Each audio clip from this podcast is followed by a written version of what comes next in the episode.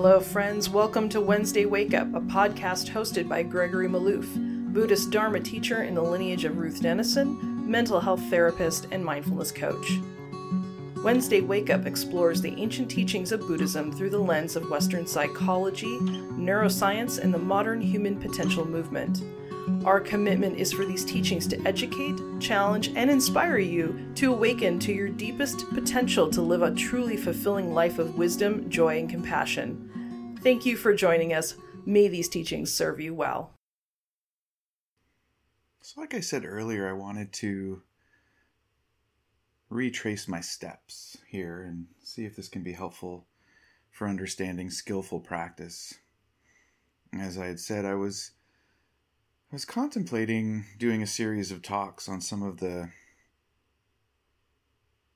spiritual insights or just human insights that I feel like we could gain and glean from the whole 2020 experience. And wasn't really ready to do that. Uh, and as we've slowly moved into 2021, I feel a little bit more distance and I was starting to contemplate, you know, and try to find meaning in this whole experience we've had in 2020. I'm trying to find some universal lessons, trying to figure out how to apply to the Dharma to the whole year. When I started thinking about it, I realized that I spent most of 2020 basically in a fight, flight, or freeze mode. And uh, I don't think I was the only only one. Show of hands, anyone else? Fight, flight, freeze 2020, right? And I just remember, you know, when sort of April came along before we had our first lockdown, you know, my first response to the to COVID was, okay, prepare. All that sort of fight response, which is like, okay, I'll I'll step up and see if I can manage this, and stocking up some food and thinking about masks and this and that, and you know, that seemed to be the appropriate response. Uh, and then months went by. What I thought was going to be weeks turned into months. And then there was this feeling I had at times of like, I need to get out. I need to find safety somewhere. You know, I thought, okay, I can go down to LA and be with my family or go up to Olympia and be with Molly's family. And, and then the fires came and it, it just felt like, uh, trapped, you know, there was a sense of being underwater or sort of claustrophobic. And, uh, as it got worse, you know, there was just this sense that there's just no uh, no getting out of this, no finding safety, uh, and so there was that freeze, that sense of being trapped and paralyzed, and uh, the day to day monotony that we all experienced in isolation. So I just had this real memory of this fight, flight, freeze, paralysis that was so characteristic of this last year. And I remember you know, there were times where, you know, I thought I was managing okay, and I think overall I did, but there were definitely times where I remember telling Molly, like, I just don't understand how to process this. I don't know what this means. I don't know. I just have no context for understanding how I should be behaving and how I should be responding and what's the right thing to do. And there was a real sense of being lost, a real sense of feeling like no matter what I did, I just wasn't quite sure it was the right thing, and I didn't know where to look for the right response. Uh, so there was a lot of those sensations, you know, that I was having in 2020. And I realized yesterday when I was rethinking our experience that we we experienced a global trauma. We had this wasn't a stressful event. This was a traumatic event. No matter what experience we had, for most of us this was very disorienting. And I just wanted to read this quote about the nature of trauma. And the quote goes like this I just took this off the internet. Uh, but it was true enough for my. I knew it was true enough as a therapist, so I just took this off one of the medical sites. Um, it says this A traumatic event is an incident that causes physical, emotional, spiritual, or psychological harm. The person experiencing the distressing event may feel threatened, anxious, or frightened as a result. In some cases, they may not know how to respond, or may be in denial about the effect the event has had. 2020 was traumatizing, right? Just by definition. It was it wasn't just a stressful year. It was it was a real traumatizing year fear, anxiety, not knowing what to do, not knowing the impact. It was tough. It was tough. Not just with uh, the passing of lives, but just the stress of isolation and managing the tension of the experience. So I noticed recently that, you know, as we've moved in, at least in the US, you know, new president, that helped me to feel a little bit calmer, less media craziness, less social media upheaval. That made me feel sort of a little better. Uh, vaccines, still kind of crazy, but at least it gives us some sense of hope. You know, it's not obviously an immediate answer because we're having struggle with distribution and how we're going to move through that and if they're going to be effective. But I noticed that there started to get some psychological space, this little bit of space for myself where I could start to reflect. In the heat of 2020, I just didn't have the wherewithal to reflect. And now I was starting to feel like, okay, maybe I can kind of process this a little bit. Maybe I can figure out how to make meaning out of this this whole experience. And then this other voice came up yesterday when I was considering this.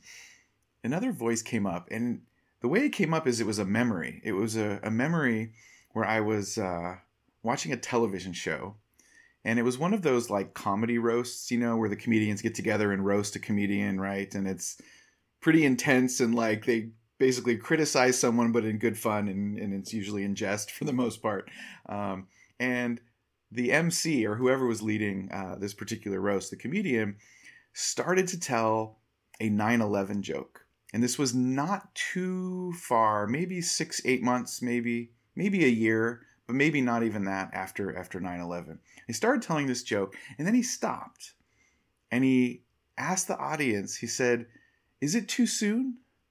Is it too soon? And the audience, which is filled with, you know, relatively famous comedians, mostly yelled out too soon, too soon.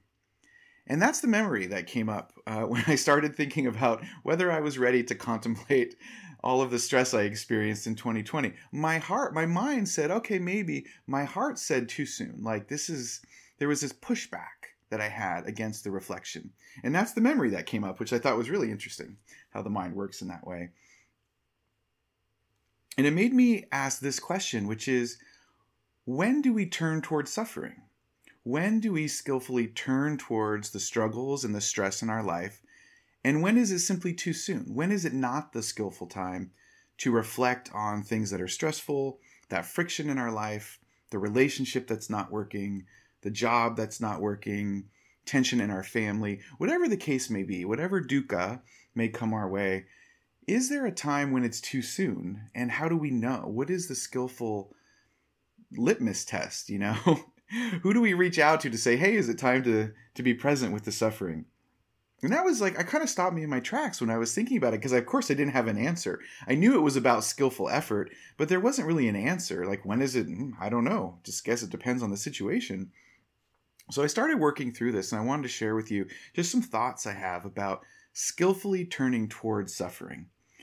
Um, skillfully turning towards suffering. And the first thought I had was it's really important to remember that when the Buddha says we're going against the stream, we really are going against the stream.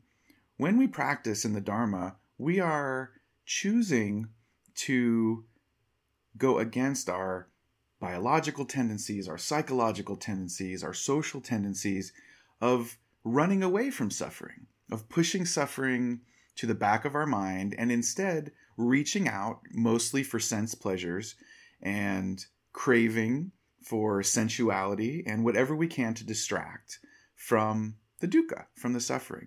So the path itself really is going away from something that when we start engaging in Dharma and take a deep step into the path, our natural response is going to be too soon. I don't want to touch the suffering. I just kind of want to go into denial.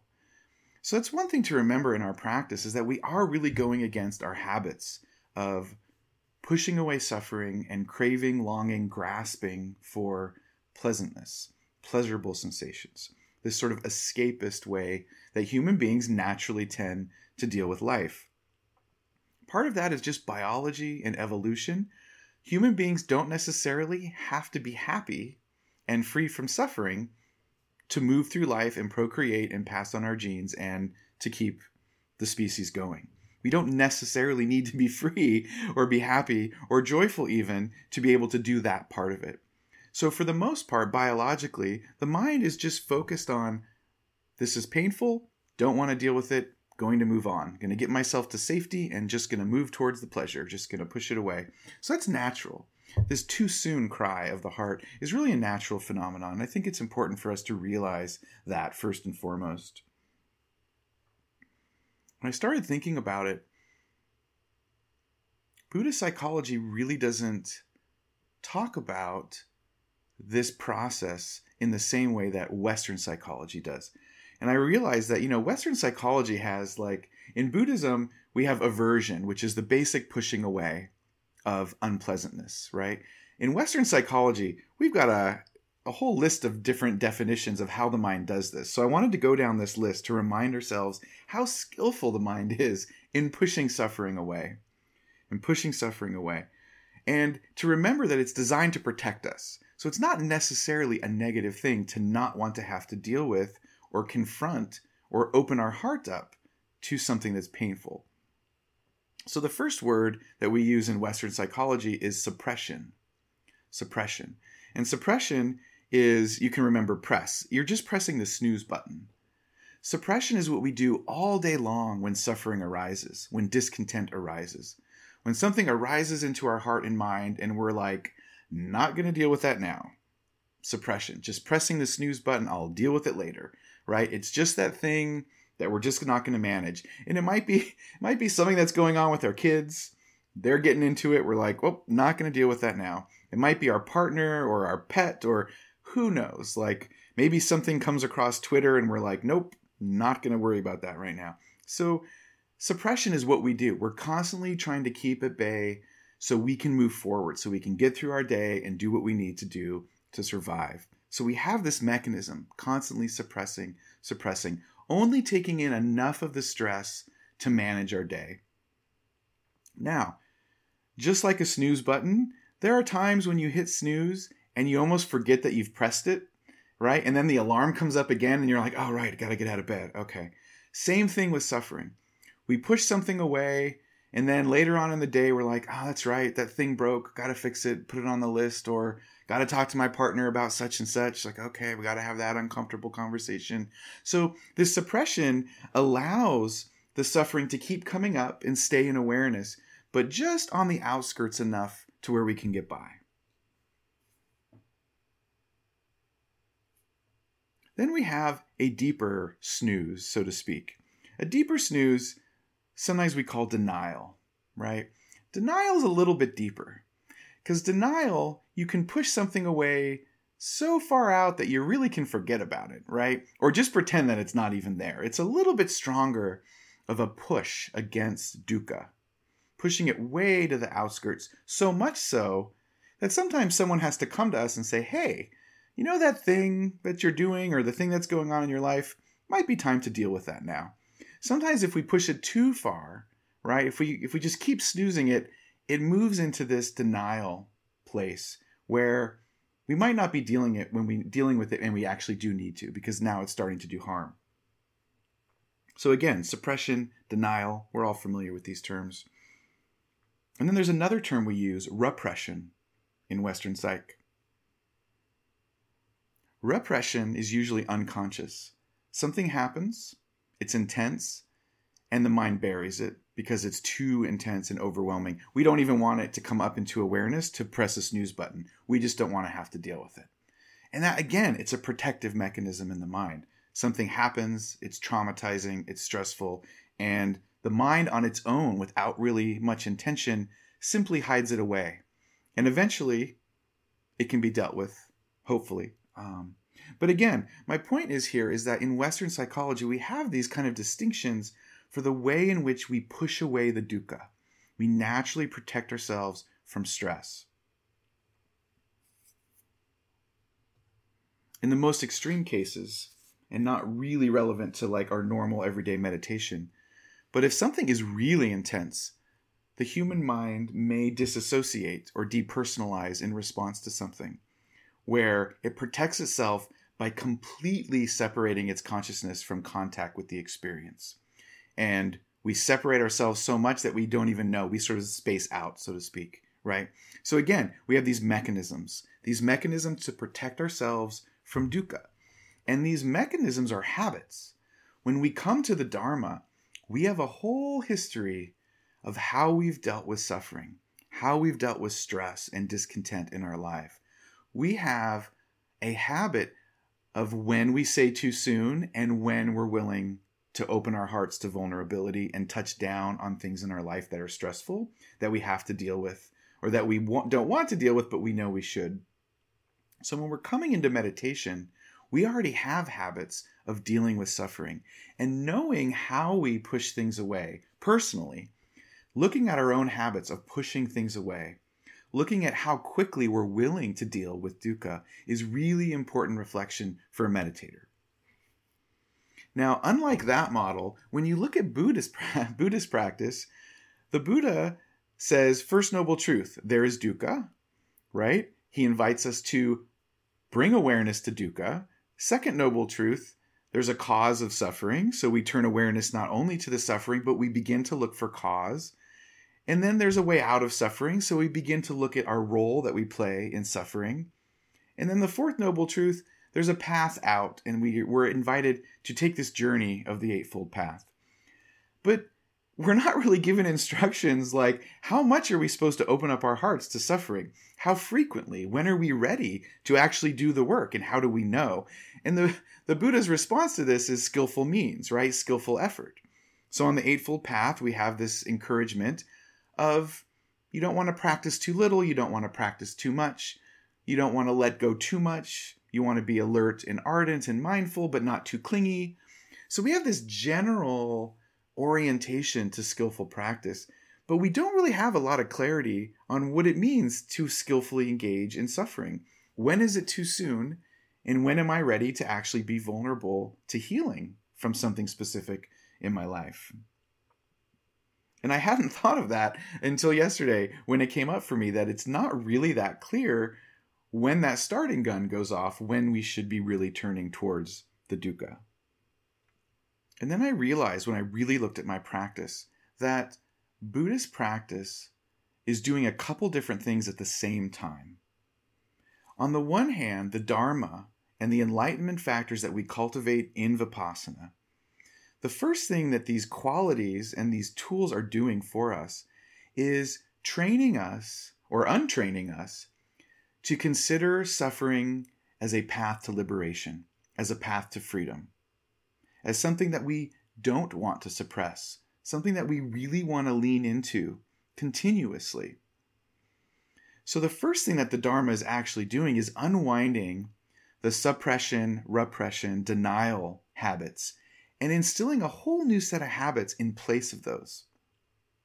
That's not easy, as we know, as meditators, right? We ask the mind to be present with what is so, and it immediately says, No, I'm going to go elsewhere. I'm not going to deal with present moment experience because we have such a habit of wandering away from what is so. So, on the one hand, the Dharma is teaching us to be present, encouraging us to lean into the suffering. But the second part of this is while we're learning to be present, we are cultivating a set of enlightenment factors that are building up our courage, our strength, and our perseverance to be able to manage opening our hearts to the suffering itself.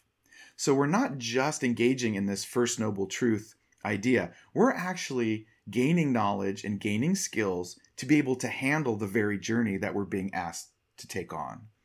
And the, the, the easiest metaphor that I've found is in, is in video games, and I'm not even a video gamer really, um, but I always think of video games because it just seems like the appropriate metaphor.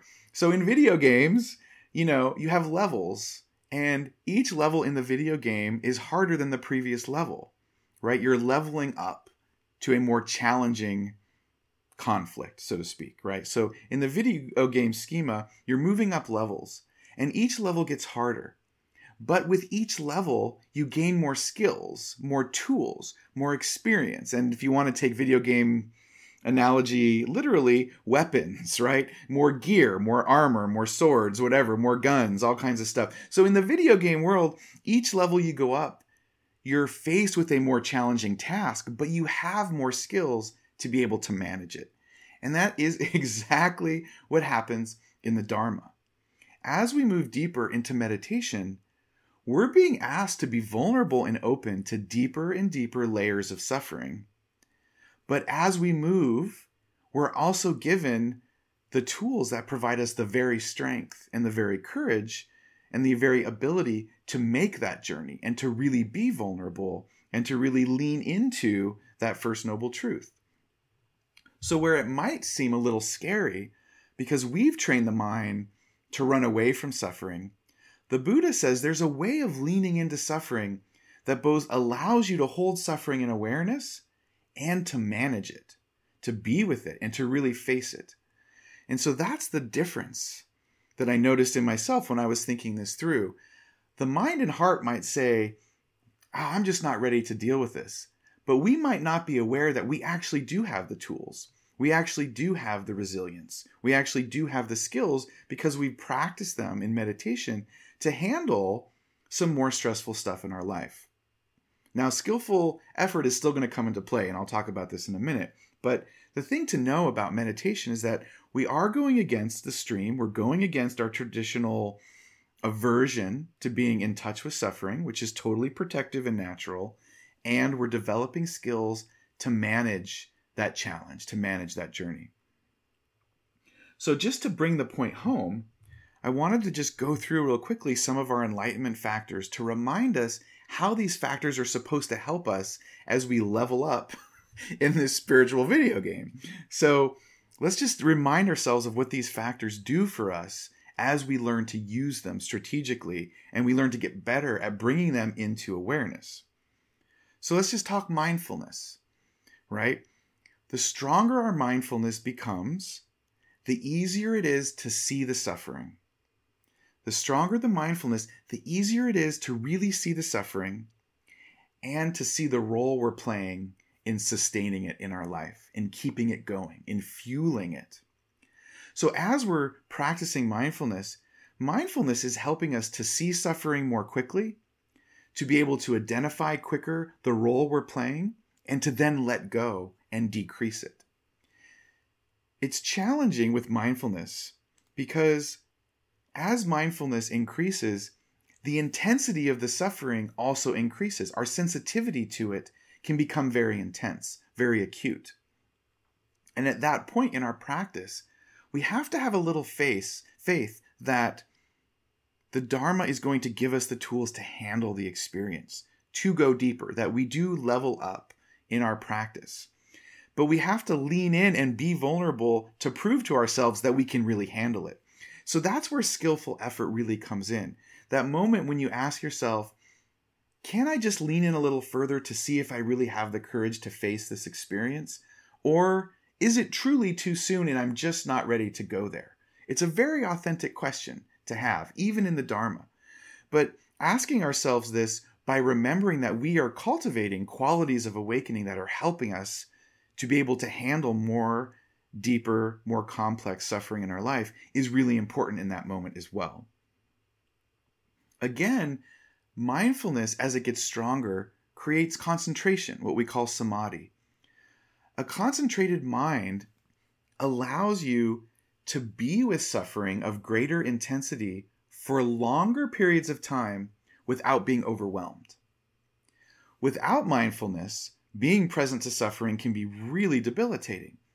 But with concentration being developed through mindfulness, we begin to gain the skills of holding suffering in awareness for longer periods of time with less impact because we now have the tools to do that.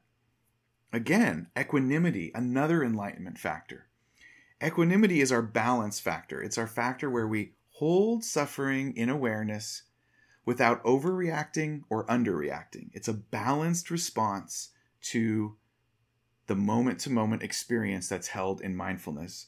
And sometimes you could call equanimity non reactivity that's not always what it means, but sometimes it does just mean not reacting.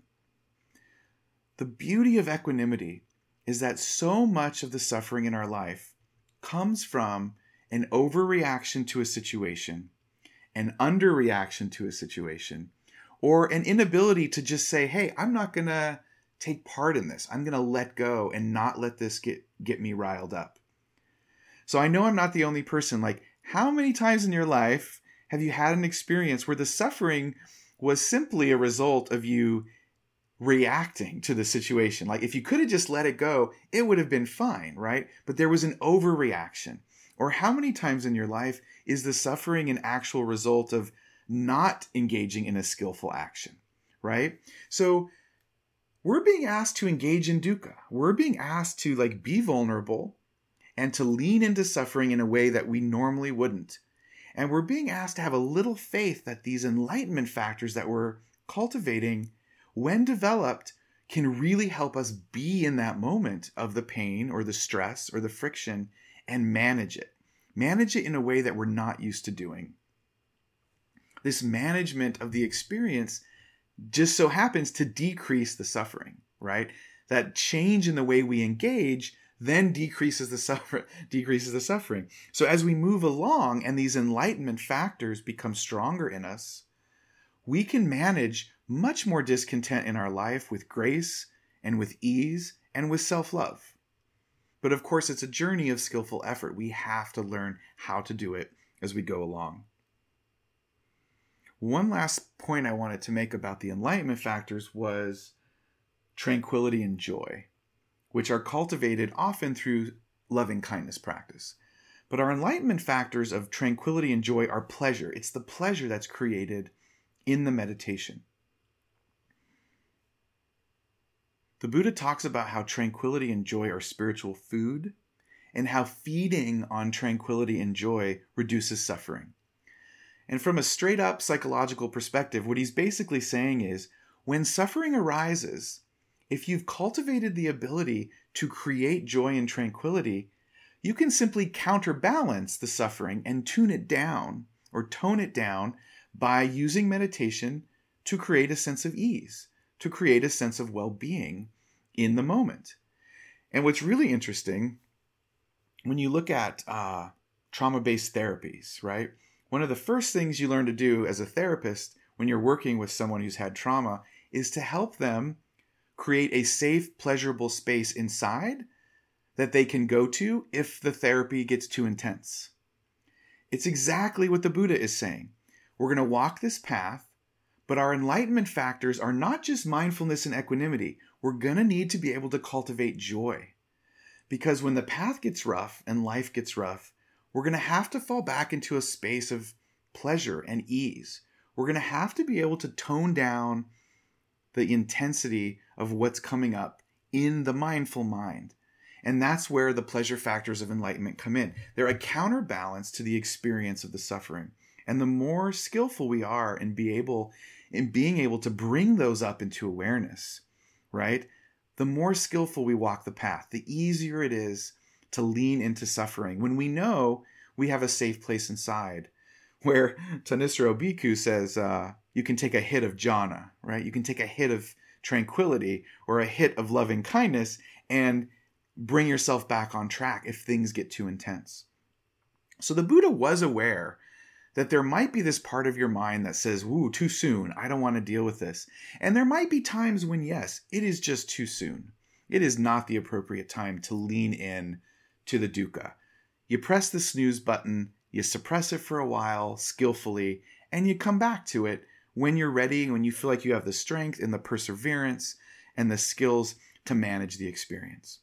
But we always remind ourselves the path gives us some strength that we might not be aware of that we're cultivating all along the way of the experience, that we're leveling up and we're able to gain armor and laser guns and swords and all kinds of things to help us with the deeper part of the training, which is getting really inside the heart and mind into those deep layers that we often don't want to see, that we tend to just keep hitting snooze and keep hitting snooze until it's just repressed and it's just buried in a box in a basement in the heart and we've really just turned away from it. And then on occasion, that box opens up when we're not ready for it and ends up creating harm or stress in our lives in some way or another.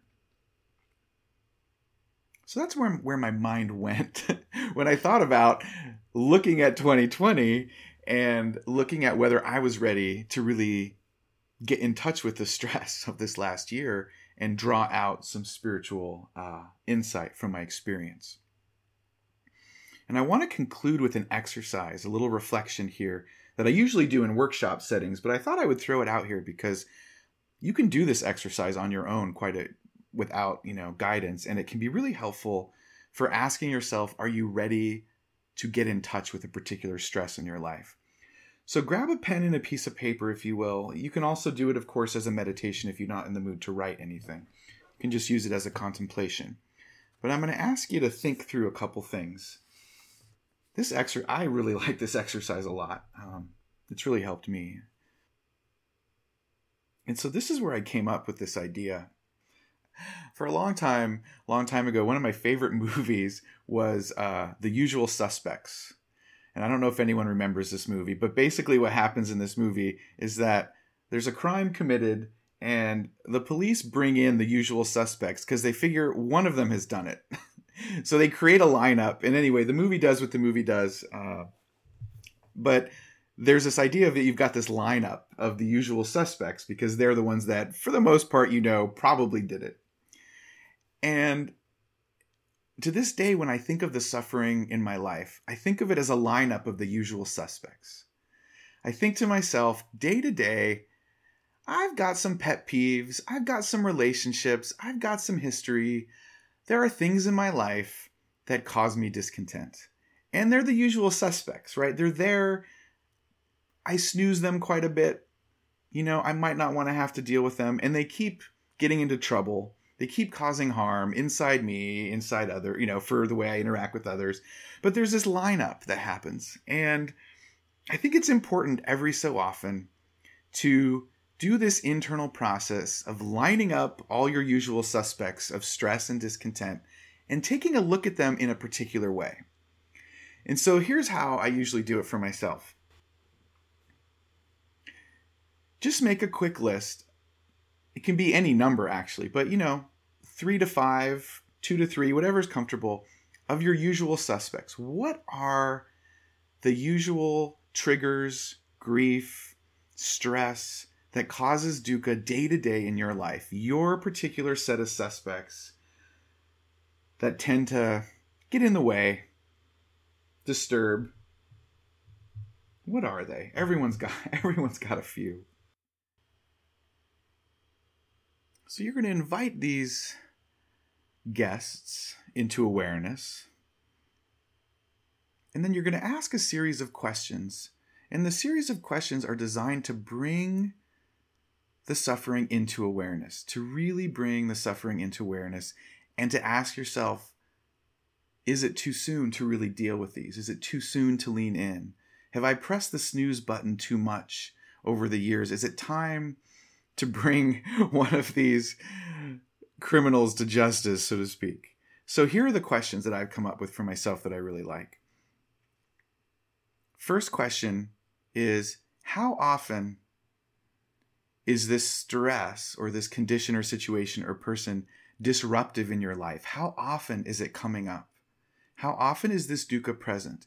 Is this a dukkha that happens once a week, once a day, once a month? How often are these stresses coming up for you?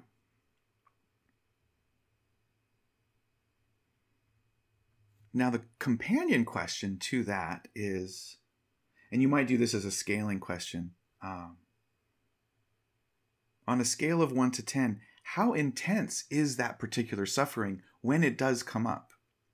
Because we have suffering in our life that may not come up very frequently, but when it does come up, it's like a 9 or a 10, right? Or an 8. It's that person in our life, it's that circumstance in our life. It's something that we've pressed snooze on quite a bit, maybe because it doesn't come up that frequently, but when it does come up, it's significant dukkha. So, how often is important, but also asking you yourself, you know, how intense is it when this is actually present in consciousness, in the heart? What is the intensity or the severity, you might ask yourself, or the annoyance level, right? How annoying is it? How disruptive is it in your life when it does, in fact, arise into awareness?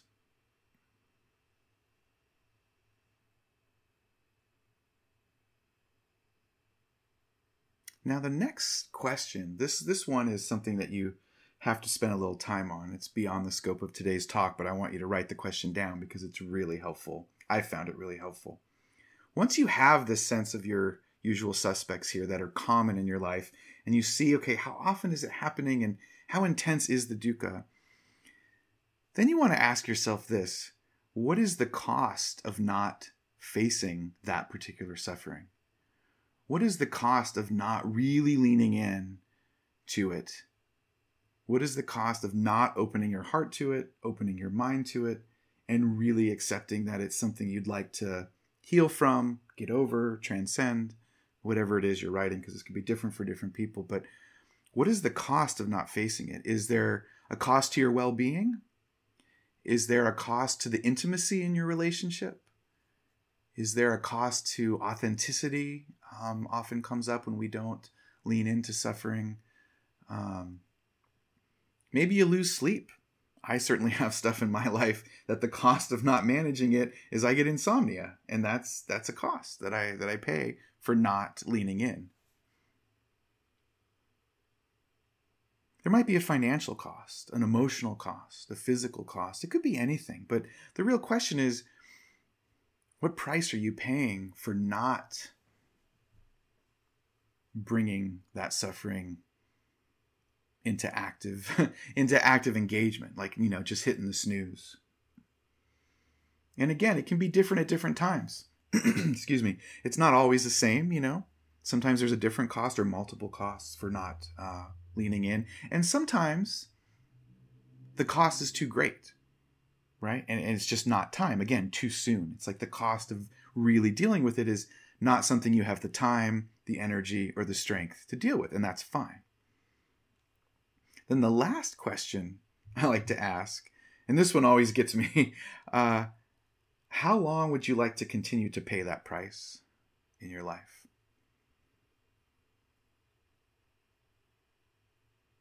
Whatever it's costing you, how long would you like to continue? And are you comfortable with that? Is really the question. And the reason I love that question is because it really reminds me and really forces me to ask myself is it time? Is it time? Do I really want to continue paying that price for my well being and my health? Is it really time to, to tune in and to be vulnerable and to take my path into that particular suffering?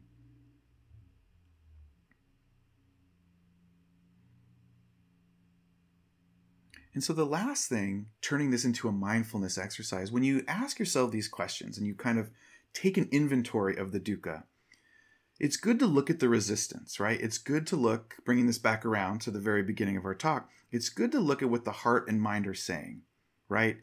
You'll say things like, it's not a good time, I don't have the energy, I'll do it later. Um, you might tell yourself, this is the best that I can I can do, meaning this is the best I get in my life with this certain dukkha. You know, sometimes we feel like it's always going to be there, we're never going to get over it, and this is just something I'm going to have to put up with. And it might be true. It might be true that there are some stresses in your life that you just manage, right? They never really go away, but you just you're like, okay, that's going to be there.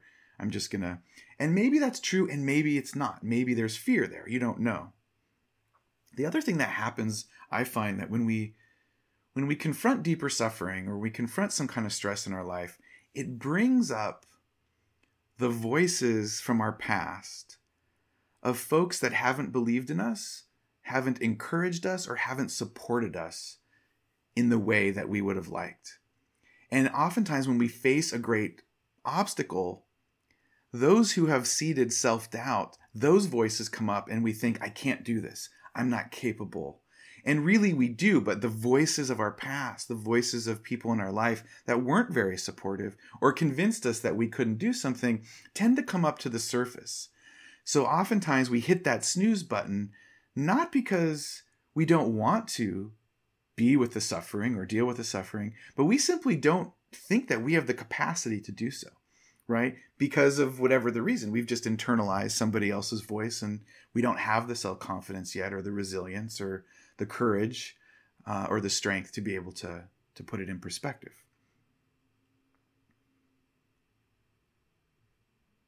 So, this is one of those exercises that, in and of itself, you could say is the first noble truth. Looking at the suffering, really taking it in. And I like this because the Buddha does not do anything. There's nothing in the teachings I'm aware of like this that helps us to really say, hey, am I ready? Am I ready to do this? You know, am I, it's more like, hey, go do it. and, you know, I'm not always ready personally, and I'm not the only one. So this can just give you some uh, a framework to be able to look at certain things um, and ask yourself is it too soon or is it really time to look at something and am i going to have a little faith in the practice that i've cultivated that will give me the strength and the tools to be able to manage it now even though maybe a year ago i didn't feel like i had you know the tools or confidence to do so so in light of that this just came up for me i really wish all of you well i really wish that everyone in this room can really see that you are worthy of healing from whatever the harm, whatever the stress, whatever the baggage. I really hope that at some point, no matter how far down the road, that you can see that you're worthy of healing, that you can heal, and that the Dharma is a hugely helpful set of tools for us to heal ourselves from suffering. And that we're all worthy of taking up this journey of, of self self healing. And that it's hard. You know, it's hard. It's hard to do. It takes a lot of courage and a lot of support. Hence, we take refuge in each other on the path. Right? Hmm. I think we'll pause there. I think we'll pause there.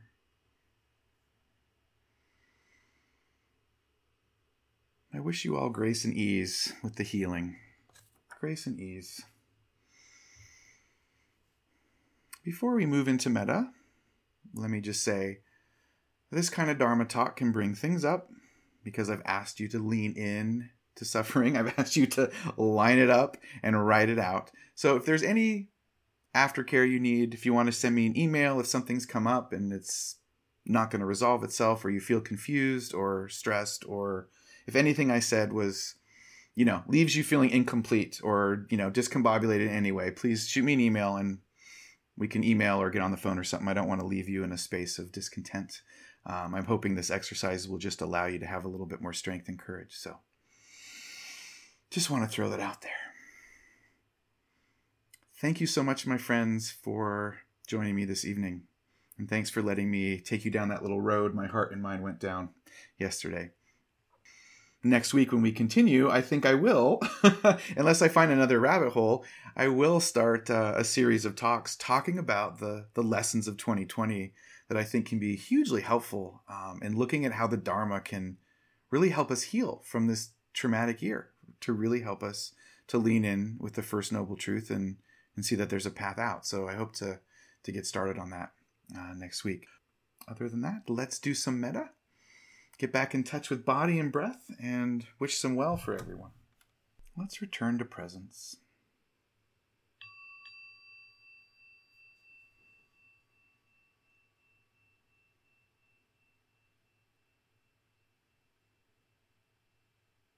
Let's take a long, slow, deep breath in, feeling into the body deeply. Inviting some rest and ease.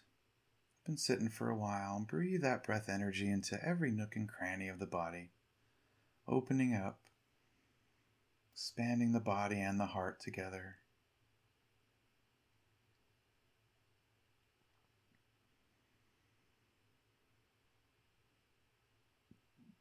It's always a great reminder we are always stronger than we think. Incredible capacity to heal and to love and be loved. Incredible capacity to heal. Let's remind ourselves that we come together to heal ourselves so we can be a refuge for others, so that all beings can be free from suffering. All beings can know joy and tranquility, delight, happiness, laughter, the joy of an awakened heart and open mind. May we all be free from suffering.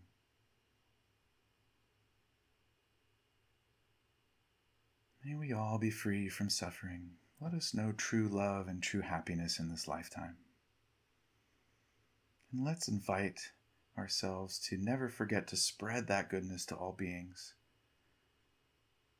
To make a strong intention to show up with kindness and patience, perseverance, courage, so we can truly be a refuge to others. So we can spread goodness and kindness wherever we go.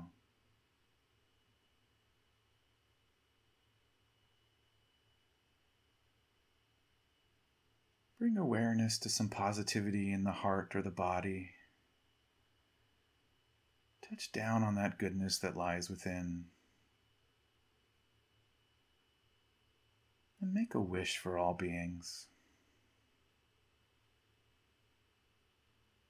If you could wish for anything and know it would come to pass, for all beings, what would you wish for in this moment?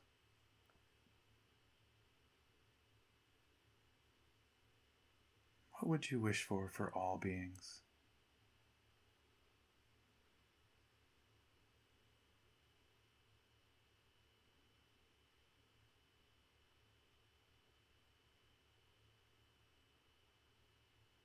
May all beings be free.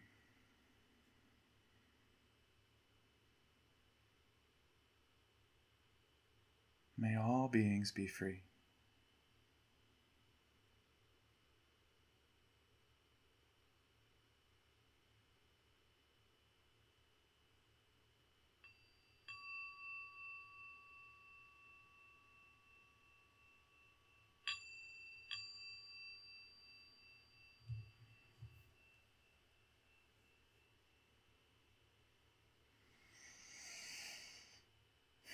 Thank you so much, my friends, for choosing to spend the evening with us.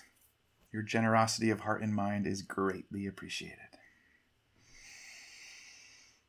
Hmm, be safe, be well. We'll see you guys next week. Thanks for coming.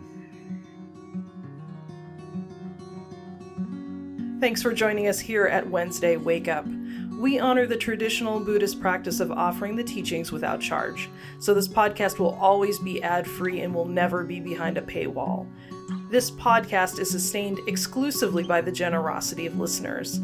If you've received value from this podcast and have found your life or practice enriched by listening to it, you can support Gregory as a teacher by going to our website, www.wednesdaywakeup.com, and click on Donate at the menu on the top.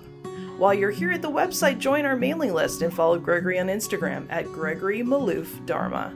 Thank you again for listening. May all beings be happy.